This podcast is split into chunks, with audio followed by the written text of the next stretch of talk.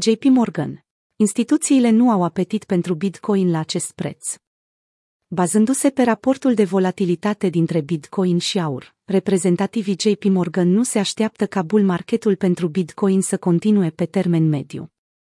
Deoarece prețul Bitcoin nu a reușit să se mențină peste 35.000 de dolari pe parcursul sesiunii de ieri, JP Morgan se aștepta la o mișcare unanimă a pieței sub nivelul critic al graficului, asumție bazată pe raportul de volatilitate dintre Bitcoin și aur.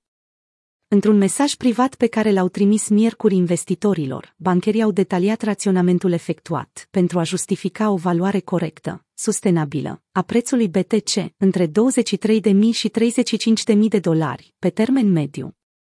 Reprezentativii JP Morgan au vorbit mai devreme anul acesta despre o potențială creștere hiperbolică, care plasează prețul activului digital la 140 de mii, lucru care se putea întâmpla dacă profilul celei mai mari criptomonede se potrivea cu profilul de alocare, distribuție și volatilitate al aurului. JP Morgan, cursa inițiată de MicroStrategy nu are susținere. JP Morgan a mai precizat că represiunea Chinei asupra operațiunilor miniere va avea un impact pozitiv pentru Bitcoin pe termen mediu, deoarece accelerează o trecere ridicată a Chinei în cota parte a puterii de calcul pentru Bitcoin, adică hash power. Nu multe instituții financiare se alătură cursei inițiate de MicroStrategy în achiziționarea activului digital, după scăderea prețului în zona 30 de mii.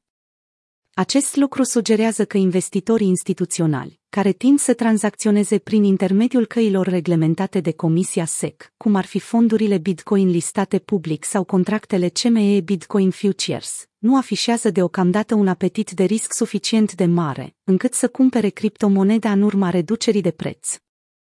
Potrivit bancherilor, un alt factor major care împiedică posibilitatea de a continua bull marketul este termenul de expirare al contractelor Grayscale Bitcoin Trust și de blocarea fondurilor deținute în portofoliul companiei americane.